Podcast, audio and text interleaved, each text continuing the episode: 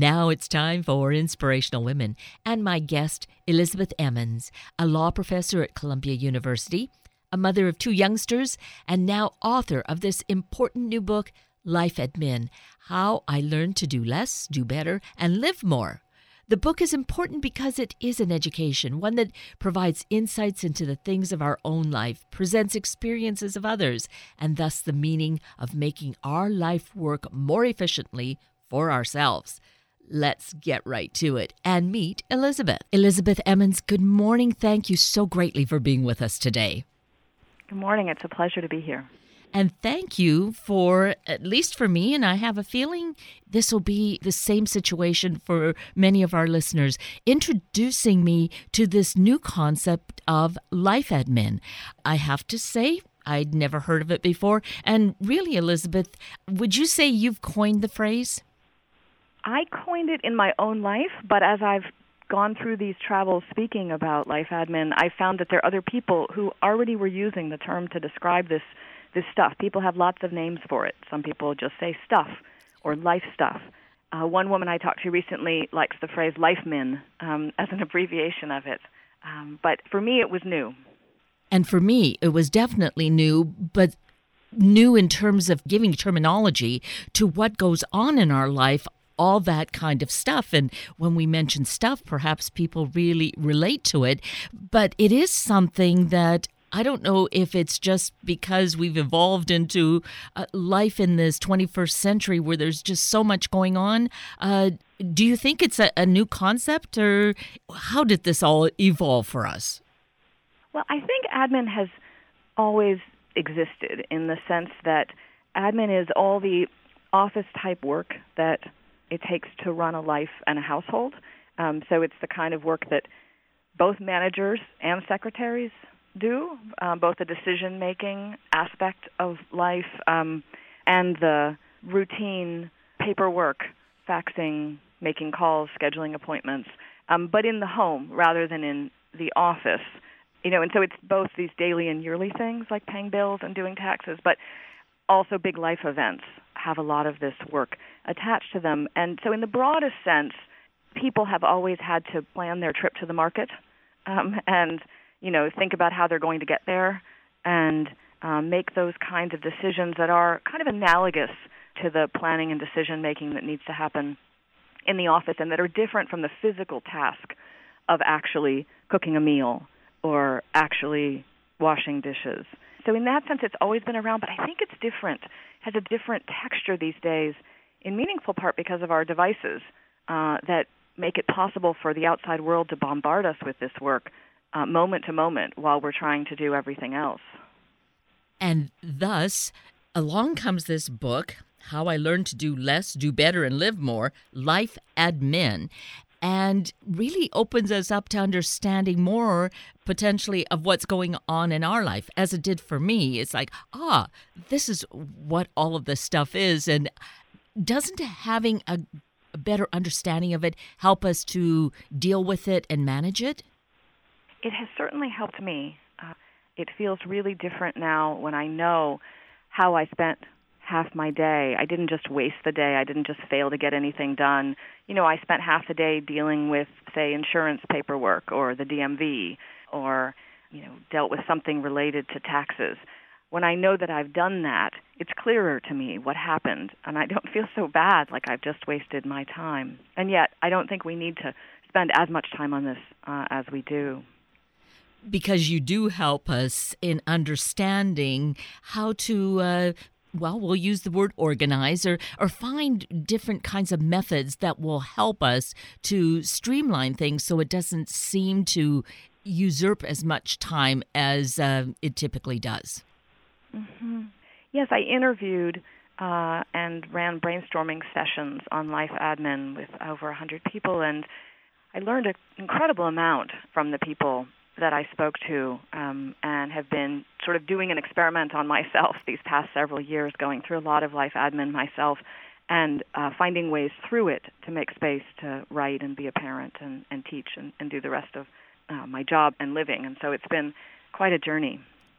So that is interesting to look at the fact that on top of all of life that was going on, you add in writing a book. So one additional piece, or or did you really find that it was all kind of woven together and it wasn't an extra burden?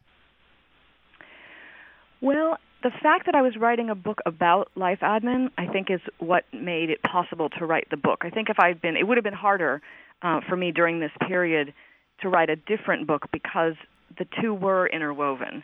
But I came with a lot of strategies that supported the writing process and that I think now that I know them will help support my own writing process and I hope I can help other people support their goals and ends with the strategies that I've learned.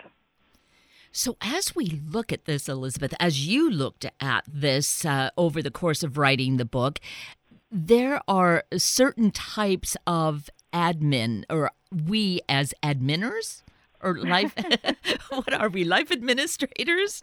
What do we call ourselves? Besides oh, people, people. I think people. okay, but there Human are beings. different types that there are different categories, I guess is what it is, not so much types. Categories of how we are at doing the admin in our life, right? Yeah, so I found four main admin personalities, and there's a quiz at the back of the book that I devised after I did all this research um, to try to help people find their way into their uh, personality and to understand the personalities um, better. But the four categories are super doer, reluctant doer, admin avoider, and admin denier. And the first two are basically doing it or getting it done, and the last two are mostly not doing it or, or not getting it done. And, and the difference between um, the two in each row, it's a it's a chart, it's a four square. So I, I picture it in my head when I say it. It's obviously in the book, but the difference between the super doer and the reluctant doer is how they feel about it. So the super doer is getting it done and feeling pretty good about it, and the reluctant doer is getting it done but really wishes they didn't have to be doing it. And between the denier and the avoider, the avoider is not doing it and feeling bad about not doing it, and the denier is not doing it but really not feeling bad because the denier doesn't really think there's a problem, doesn't really think admin is a thing at all. Until life comes crashing down. well, that's more often happens to the avoider. Yeah, it could happen to the denier. Um, the denier tends to be uh, someone in a relatively privileged position who's had other people um, who took care of this and may keep taking care of this. So it doesn't always come crashing down for the denier. But there aren't very many deniers, and we can't really mm, create a life in which we're a denier if we don't already have one. So I, I have drawn strategies from each of the four personalities. I think there are things we can learn from each of the four personalities. Um, so they're not really a hierarchy. It sounds like the super doer is best, and then next up is reluctant doer, and so you're kind of trying to climb the mountain. And, and I don't see it that way. I do think that there are tools and techniques we can learn from each of them, um, but it's really helpful to understand where we are and where we want to be in relation to different areas of our lives. We also, most of us are a hybrid. We're not straight down the line a reluctant doer. So I'm a reluctant doer in most areas. That's my kind of landing spot. But I've always tended to be more of a super doer around my kids' education, things related to that. That's something I, I kind of enjoy doing, so it makes me kind of relatively happy when I'm doing those things. Um, I feel pretty good about being on top of those things, but I'm an avoider with regard to my snail mail. The mail that comes in, it kind of piles up, and I I don't find it engaging, and I avoid it for a little while. So that's sort of an example of how we're kind of a mix. So I'm, I'm guessing that may be true for you too. Definitely. I find myself resonating with some of that and finding that in your sharing what your experiences were, finding there are these tips on how to streamline our own life and find ways to make it more manageable. Uh, so I think that you know that that is another value of the book besides the awareness that, oh my goodness, this is something that exists, but finding ways to make it work in our own life. Absolutely. Absolutely. So, what has been then the response from people as they've received the book, gotten the book? I know it's uh, brand new, but you have early readers. Yeah, people have said that uh, I've given them a word to describe things uh, in their lives, and that they're seeing this labor everywhere and seeing some of the contours of it, like stickiness, is something I just wrote a piece in the Wall Street Journal about um, adapting part of the book, and it's the way that admin tends to stick where it lands first in relationships and in families and in friendship networks. So whoever makes the first call to the exterminator uh, or whoever loads the app in their phone in order to order something tends to be the one who keeps doing that thing. Uh, and so stickiness is one way that some people end up doing more admin than others. There are a number of pathways to how someone can end up doing uh, more admin than other people, but it's also the way someone often keeps doing it. And it's admin stickier than physical chores because it's more it's information dependent. So it's why it's easier to do the dishes in someone else's home than to do their grocery list, for instance. but people have also been responding uh, to some of the strategies. One of my simplest strategies is to write NNR for no need to reply uh, at the end of texts and emails when I don't need a reply, so people know that the conversation can end there. And so I can save them time, and they may even return the favor. So people have started writing NNR back to me and telling me that they're using this all over the place as a way to to stop um, conversations, you know, that can stop and don't need to go on and on. And that's a big one, and really an important kind of release because sometimes uh, we might be attached to an email thread and want to uh, not necessarily prolong it, but to you know comment on it or give thanks, and then it just uh, is one more piece of material that takes up some precious moments of time. Right, that concern that if you don't write back, thanks so much, that someone will be offended. Yes. Um, or, or think you didn't recognize their effort in writing to you in the first place can add up when there are a lot of those messages. For so many people, email is a is a huge drain, and texting on their time and and on their kind of ease of living. I've just removed. Uh, I've been learning a little more about um, social media and hadn't done a lot of it, but I've I've done a little more of it, and I. Uh, it's amazing how that can be so overwhelming, and I've I've really started to see that. And so I removed the apps on my phone so it doesn't have to be to unplug entirely, right? One can still say connected, but it gives me more choice when it's not in my phone calling out to me all the time. I turn off my email in my phone at night before I go to sleep so that when I get the 4 a.m. admin wake up call, which many of my interviewees also have sometimes when things are busy or stressed or as a parent, I think it's common too to wake up at 4 a.m. worrying about all the things that need to be done. Uh, at least I don't also when I look at my phone to see what time it is you know feel drawn to my email then learn about something else that's happening that needs to be done and be sucked in and then be awake for even longer. So turning off my email at certain junctures i find to be a helpful blocking strategy and it, it makes so much sense doesn't it just in the whole scope of our life to make that choice, make the decision to have that disconnect. Otherwise, we really don't have that time to rest and have the energy to focus once again when it is time to to wake up and to do our work. Mm-hmm. It's amazing how hard it is, though. I think for for most of us to disconnect, it just can I think be incredibly difficult uh, to stop, um, and that's why I feel like having rituals of times that we do make it stop uh, can be helpful. So you do it every night, but you also mention how on the weekend with Shabbat, you mm-hmm. do that as well and that it's just it feels as though it's a gift that you give yourself. Yeah i turn off my email on friday night until saturday night as a kind of non-traditional shabbat um, practice sabbath practice and i find that it's very difficult right before i turn it off i mean i'm scrambling really hard to get a bunch of things done so that um, you know things are finished and completed and then I close out, and then by the time I turn my email back on, I find it hard to remember why I even wanted to be in my email in the first place. It's remarkable the shift. But one of the things I raise in the book is that admin isn't just an individual problem, and I the solutions aren't just individual. So I have a lot of ideas for what we can do, but I think we also need um, cultural changes, legal changes, changes to markets and so one of the things I argue is that we could use more support for everyone to turn off their email once a week. You know, that there should be a way that uh, we all have this opportunity, that it doesn't need to come through a religious practice um, but it could just be a global secular practice. That's one of the more fanciful ideas. Some of the ideas are more practical since I'm a law professor, so I think about uh, what we can do to law and markets as well.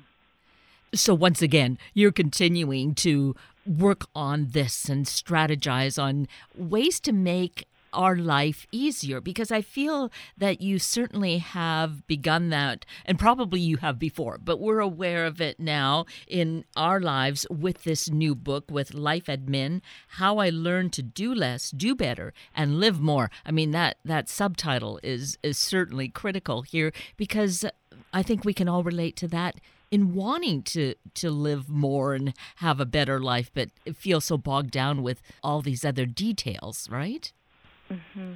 Absolutely. Absolutely. And what happens, I think this is so critical to be aware of, is these things happen, and we might have uh, the partner in our life who just doesn't get it. Like, what did you spend all your time on? How is it that, uh, you know, this other thing didn't get done? So, this helps us to really share that understanding and basically get like on the same page together potentially. Mm-hmm. Yes, one of the uh, reluctant doer strategies is illuminating, which I think is a nicer word than complaining, um, but is a way. Uh, what I mean really is finding ways to cast a light on admin doing.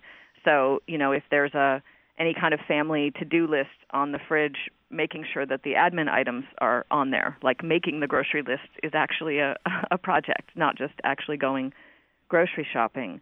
I talk about how if it's possible to find even just a few minutes to list to each other. It could be a family practice at the dinner table or with a partner or a friend. Uh, is to play a kind of listening game where you say, you know, what's some admin that I did today, or what's some admin that's on my list that I've got to get done. And it's hard to talk about. I, I found it at first, and then people often find it to be a huge relief. That was my experience in my interviews was people would often apologize to me for telling me about their admin, even though I was interviewing them about admin, but they were so sure that it was so boring. It was too boring for me to hear, and yet it, it turned out that it led to these very intimate conversations. Because if you just traded to-do lists with someone who you didn't know, you would learn an incredible amount about the person. These are really intimate details of our lives and that we often don't share with people. That was one of the great pleasures of doing this work and I hope that it is a pleasure in some way of reading the book is is delving into some of that and, and addressing some of the questions for oneself and starting conversations with one's friends and neighbors and partners. I believe that it is because it's so much a part of our life and you know we there are so many how-to books on so many things but this is really in a, in a very special category, I feel, Elizabeth, where you know it really has to do with the nitty gritty of life that consumes so much of our time, and to really get that a better understanding and sharing stories is is always a great way to do it is to get some insights and find what might make it work better uh, for someone or what they can tweak mm-hmm. And the thing is, it's the nitty gritty and it's the details, but it has big consequences. So life admin can seem trivial, um, but then when you think about the fact that, um, say, the free application for federal student aid, the FAFSA form that college students or often their parents uh, submit to apply for financial aid, uh, by one estimate, cost U.S. families 30 million hours last year. Uh, and um, many, many people who could benefit from home mortgage refinancing don't do it, Mo- mostly because of the admin burdens, or at least that's one of the reasons. Uh, one study finds that often people don't apply for a um, home mortgage refinancing opportunity that would benefit them just because they don't ever open the letter or make the phone call. There's an estimate of a foregone savings of $5.4 billion in that study. And so these are tiny details, but they can add up to huge consequences for people, and for some people more than others too, depending on um, you know your advantages or disadvantages in, in life. So there really are disparate impacts to, to this kind of work too. And that is so utterly incredible that it uh, it really then escalates to that degree. So, as you said, you were wanting to be, it to become more a part of uh, the market uh, of our world, and is that something that then the market, which is people, which is businesses and such, that they too can learn from this and find better strategies to help us? Do you think? Absolutely. We need a, a, a way to learn about companies for how they treat our time and not just how they treat our money. Um, so I propose this as a respect our time rating scheme uh, for companies, um, so that you would have like a seal, seal of approval. A company gets a five or a one, say, uh, on a scale based on how they treat your time. Um, so the um, for instance, the insurance industry is heavily regulated um, in lots of ways, lots of laws that apply to the insurance industry, but nothing protects our time. Um, so if an insurer rations does what's called rationing by hassle, if they basically just make it really hard for us um, to get our money um, back if we've paid in advance, or to claim our benefits, or to um, be uh, to qualify for a particular benefit, if they just make it really hard, that's a win for, for the insurer. Um, and so insurers never admit that they ration by hassle, um, but it's to their advantage to do so. And unless um, the regulations protect our time, um, there's nothing that we can do about it. Um, there are a number of ways that um, the law could change, and there's one area where the law itself wouldn't need any formal change, but judges would just need to see admin as a real thing, which is that we should be able to claim compensation for lost personal time when a company wastes our time. So let's say the cell phone company, um, by a billing error, overbills you by $200. And so you get this bill, and you know you don't owe the $200, but now you know you're going to have to spend however many hours potentially fighting with them in order to convince them, waiting in their phone trees, and so on, writing letters, writing emails in order to get them to finally credit you the $200. When the end of the day, if you get that $200 back, you can't get compensation for the time you spent. And yet, if this were if you were a company and your employee wasted that time and it was a breach of contract, you could get compensation for your employee's time. But courts have seen these cases, and for the most part, what courts do is is say this is basically too trivial. We don't we're not going to credit people's lost personal time, and that's something that um, could change by virtue of judges changing their mind about that. So one of the hopes in making life admin a real thing, helping us all see it, um, is that that will be um, taken more seriously. And so, and not because we're going to have who's going to have the time to sue, um, you know, your cell phone company for your lost two hours. Not many people. There are some people bring those suits, but not very many. But a few high-profile lawsuits um, could change the terms of the interaction with companies if they knew that the way they wasted our time, they could be held accountable for. I love that. I mean, I think probably all of us have at least one experience where that has occurred, but probably many more than that.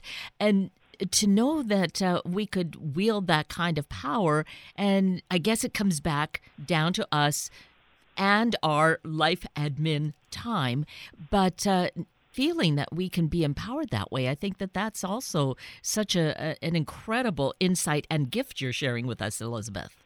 Well, one of the hopes too is that we really could just stop feeling as bad. that for me, when I sat there after my second child was born, and I felt overwhelmed, and I I thought I knew parenting would involve a lot of childcare, but I didn't know that parenting would involve my mind and my time being taken over by this kind of constant bombardment of details and decisions and little forms to fill out and messages with the school and I just didn't realize that that would be the case. And so when I, I sat there in my bedroom and I was sitting there, I was trying to meditate, which had been a practice of mine. And when I looked in my mind, I just couldn't, I couldn't believe what all was there. I didn't want all that stuff in my head, but I thought it was just my problem. And then as I started to look around, I started to see that no, this was everyone's problem. It was some people's problem more than others. Some people have more of this work than others, but everyone does admin. And I started to see that it wasn't just that we should all organize our way out of it. Yes, there are many things we can do to make it better, but also there's changes that need to happen in our society and our law, and that was a relief to me to realize that it, it wasn't just my problem. And here again is where the book, Life at Admin How I Learned to Do Less, Do Better, and Live More, is so incredibly important to us. Uh, yes, it means reading a book, but it's in a way, it's this really fast read because it's so relevant and is so filled with information that I think it's something we owe ourselves in order to be able to to function uh, much more. I'm going to say intelligently or deliberately in life in the days going on. I'm so glad that you found it uh, to be a quick read and it sounds like an enjoyable one. It was really a challenge for me in writing this book was thinking about the fact that the reader, like the writer, was overwhelmed by this work and had so little time to read a book or write a book and how to write a book that would reward people for that um, and I hope make it, pleasurable and interesting and useful. And so I've done some things throughout it to try to make it so there are ideas and strategies embedded within the pages. I don't save them all till the very end. Um, but also, I did collect some of the ideas that I found the most fun or useful or interesting and to a set of ideas to try at the back of the book. So also while you're reading, you don't have to mark them and collect them and make your own list of them.